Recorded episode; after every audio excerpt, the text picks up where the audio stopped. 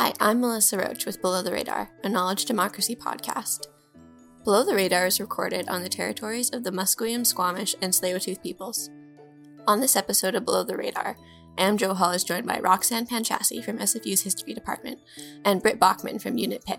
Together they discuss their latest collaboration, La Commune 2021, a free school commemorating the 150th anniversary of the Paris Commune. We hope you enjoyed the episode. Hi there. Welcome to Below the Radar. Really delighted that you could all join us again this week.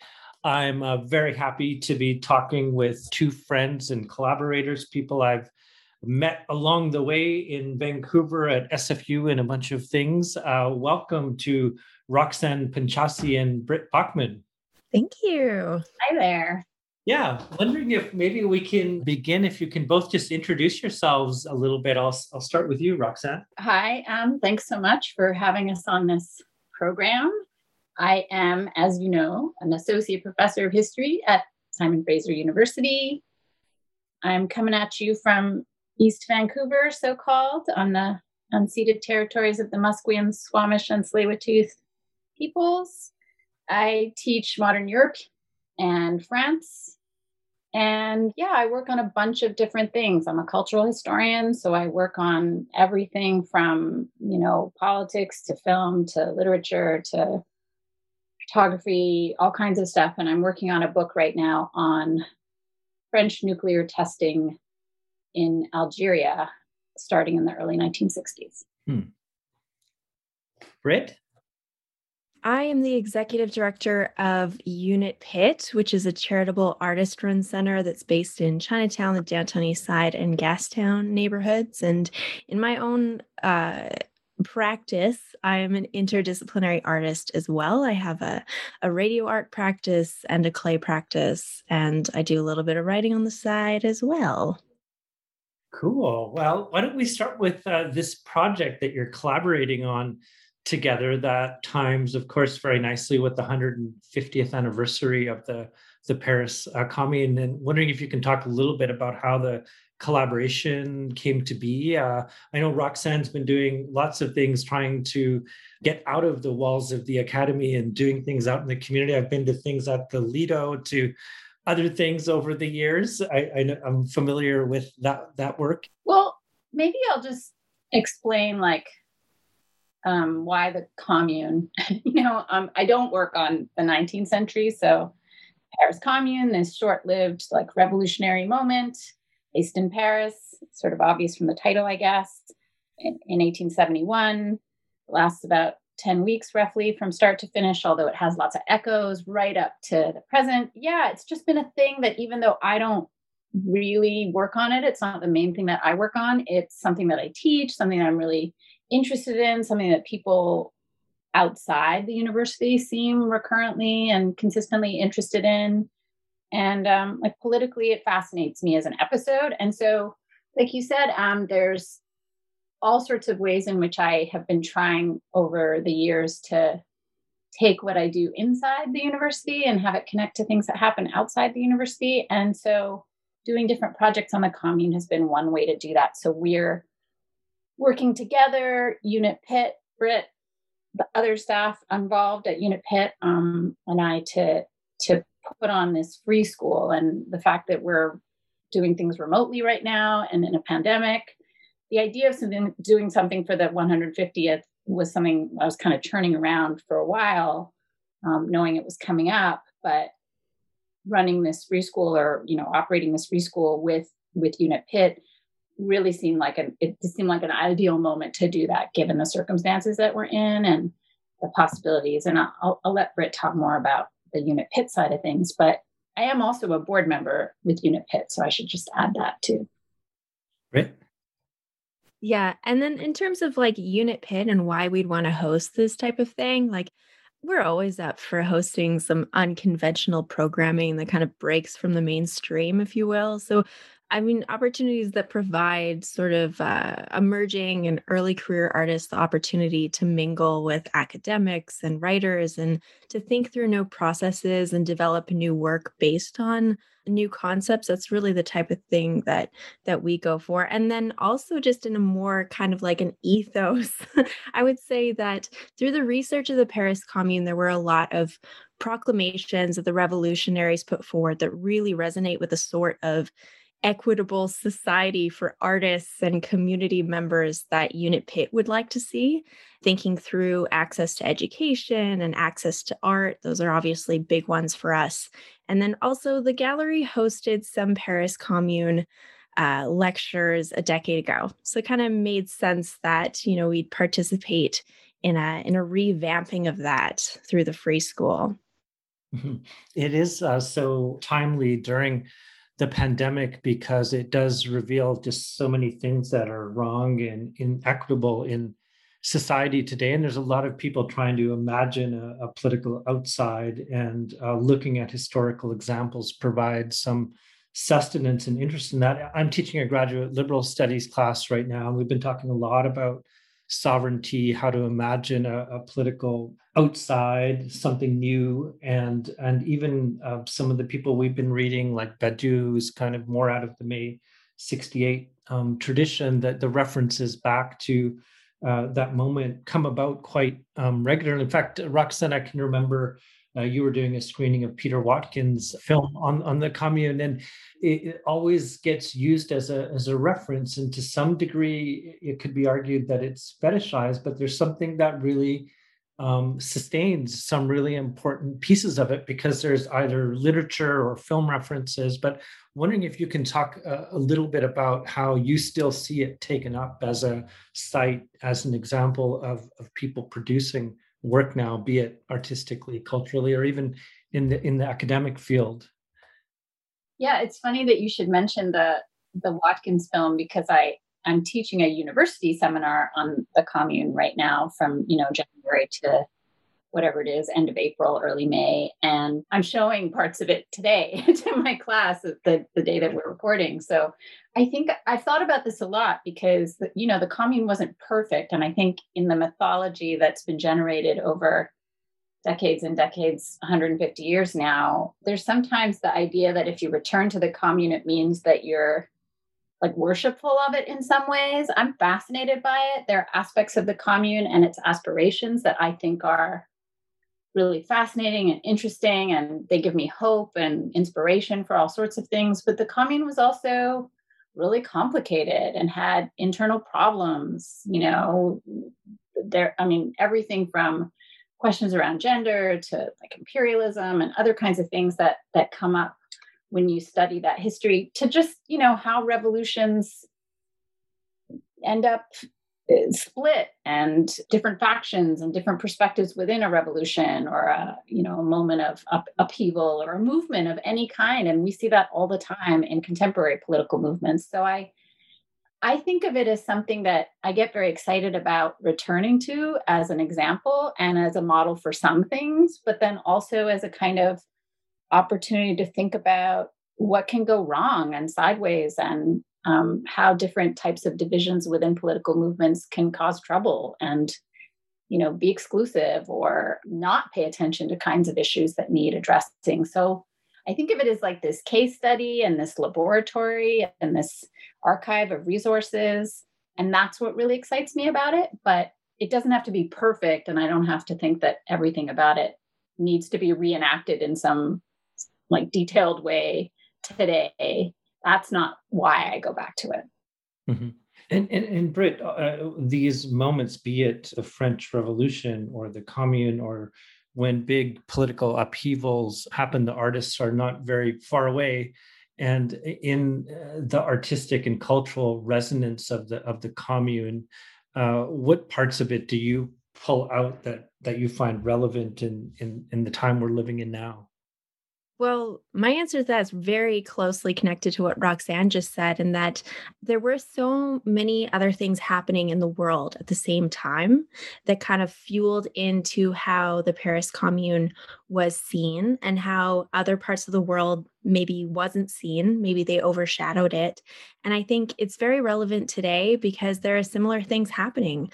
I mean, obviously, I, am can speak like on behalf of the media that I consume, but that I know that many others do as well. You know, we have an onslaught of, say, news from the United States, and and wondering kind of how those news stories are overshadowing other news around the world, but how they're actually quite interconnected. And so from an artistic perspective, from artists that are working in multiple disciplines or want to be working in multiple disciplines, I think being able to see that uh, interconnectedness of things, how one thing affects the other thing, and essentially the dominoes that fall into place that form kind of the larger narratives of, of our lives and the things that really get like written into the history books are very important, especially now, and especially as we look at the context of Canada and Indigenous sovereignty and movements that are popping up that we need to pay a lot of attention to and that we need to support to be able to get society to a place I think it needs to be.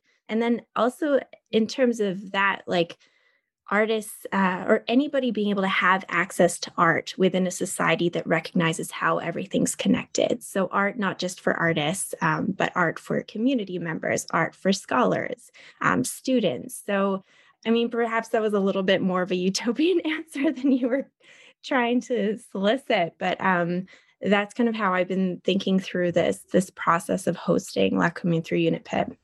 The coming was very much inspired the thinking of, or updating the thinking of people like Marx and Engels, of Lenin, who came after and certainly shaped his thinking um, in terms of the organizing period leading up to the the, the Russian uh, Revolution. But Roxanne, I'm wondering if you can talk about when you think about the echoes and the historical importance of the commune and how it resonated in different historical periods. Where do you think its influences um, still resonate? I know like with people like Badiou, he he really cites that as an event that had you know uh, major consequences. Even if it didn't fully succeed in, in the moment that it was in it, it shaped future revolutionary thinking and, and action yeah, I mean, I think it's such an interesting question. In a way, there's there's something about the Paris Commune, right? Like it it had not only a kind of internationalist orientation internally in terms of who participated, like people from various parts of Europe were involved. Communards ended up, uh, you know, in exile. Some of them, you know, being shipped off to places like New Caledonia as as prisoners, uh, political prisoners, but others, you know, sort of fleeing to to England um, after the the end of the commune, like that that it had that kind of reach at the time. It was certainly it erupted in connection with international events. And then people were observing it and responding to it, and it, both fearfully and hopefully, right? Conservatives around the world seeing this moment of revolutionary upheaval and being afraid of communism, being afraid of internationalisms of various kinds, being afraid of anti capitalism and secularism, those kinds of things. But then over the long haul, like the last 150 years, the ways that the commune has become a kind of emblem for the possibilities of revolutionary change, social and economic change, you know, cultural and political change, like it it has a, a very particular kind of mythological status. Like so Marx writes about it as it's happening and then you know, immediately afterwards in the Civil War and in France. And then, you know, there's that famous kind of apocryphal story about Lenin like dancing in the snow when he gets to day, what is it, 73 or 74, the Russian Revolution, because they outlived the Paris Commune. And then all around the world, there are references to the commune as it's happening. And then later on, you know, seeing it as this kind of moment of possibility and kind of like in ways that I mentioned earlier, like a, a set of resources, a model, uh, all kinds of things. And I was talking to somebody about this the other day. I think part of the reason it's so compelling is because of all the radical changes that this brief revolution tried to enact, but also because it was sort of like unfinished business. It was cut off, it was destroyed, it was eliminated quite early on. And so some of the longer processes that revolutions undergo and the disillusionment that happens, like that was there in the commune, but it's only 10 weeks before it's crushed, right? So I think that's part of why it's so compelling to people. One of the reasons, because there wasn't that long drawn out demise right and and um yeah i think there's a lot of drama in its ending and a lot of hope in its really short life and so i think that's one of the reasons why it has such far reach um, and then you know because participants involved in the commune you know the composer of the international like the, there's this kind of way in which it spoke to a global context even though people wouldn't have used that term global at the time and I think it still really does. People seeing various kinds of uprisings and moments of upheaval as referencing the commune, using the imagery from the commune, um, referring to its stories and, um, and slogans and things like that. Just like 68, just like 1968 had that kind of reach. And 1968 referred to the commune. So 1917 refers to the commune. 1968 refers to 1917 and the commune and it kind of keeps building like that and then even as recently as last year well occupy certainly did that in 2011 so a while ago but but even as recently as some of the movements about around occupying space last year um, you know around um, black lives matter and other political movements also referred back to the commune again so there's something about that contained space and contained time of that episode in the 19th century that really resonates with people, I think, still. Britt, so what are some of the what do you have uh, in mind for the the, the free school? Uh, what are some of the the programming that you're going to be doing? I'm super excited because I don't even know yet. So I mean, the programming is very much um, compiled by Roxanne with the support of uh, her class as well, and um, the other folks that are working with us to produce this. Um, Lauren Lavery on the side of Unit Pitt. There's going to be screenings, there's going to be readings, there's going to be podcasts, live event, artistic performances.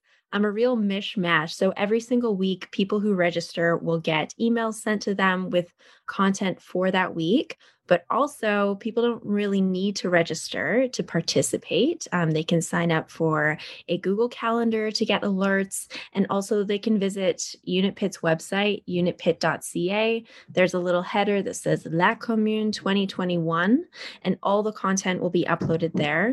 And then simultaneously, as this is happening, we have an artist in residence program. So we have 10 um, emerging and early career artists with very different practices, and they're all going to be responding to an aspect of the free school that resonates with them and their work.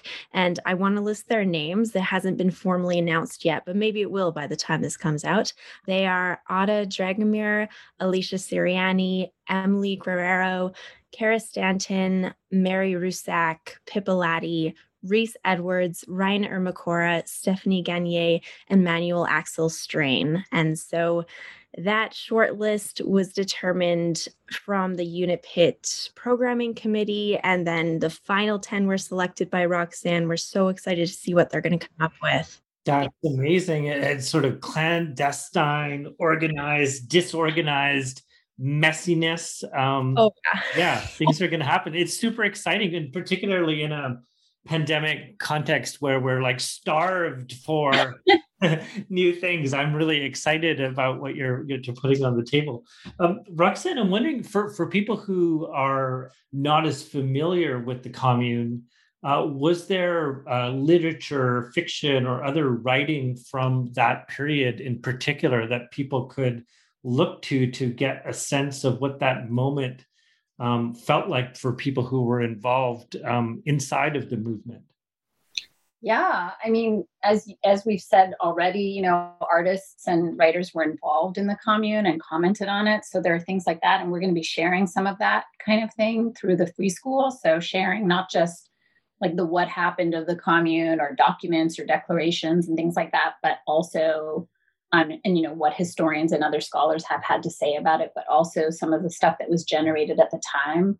I just recently spoke with uh, one of the scholars who works on the response to the commune in the United States, and um, Michelle Coughlin, and she's one of the people I speak with uh, during the podcast in the, in the podcast series for for the free school. And she, you know, talked about she's written an entire book called Sensational Internationalism about all the popular culture and poetry and novels and various kinds of things that Americans, just Americans, wrote about the commune. And there are things like that in various parts of the world around in the 19th century and since then. So there's Watkins's film if we come all the way to the you know 21st century, late 20th century in terms of projects, but there's a whole bunch of stuff in between and anything like that that we're able to provide access to or let people know about that stuff that we're going to be sort of sharing so that there's there's content in the free school that's generated as britt mentioned like by the artists. Um, the students who are taking my sfu seminar are generating some content some pages uh, of, of background and analysis of sources and suggestions for further reading for people.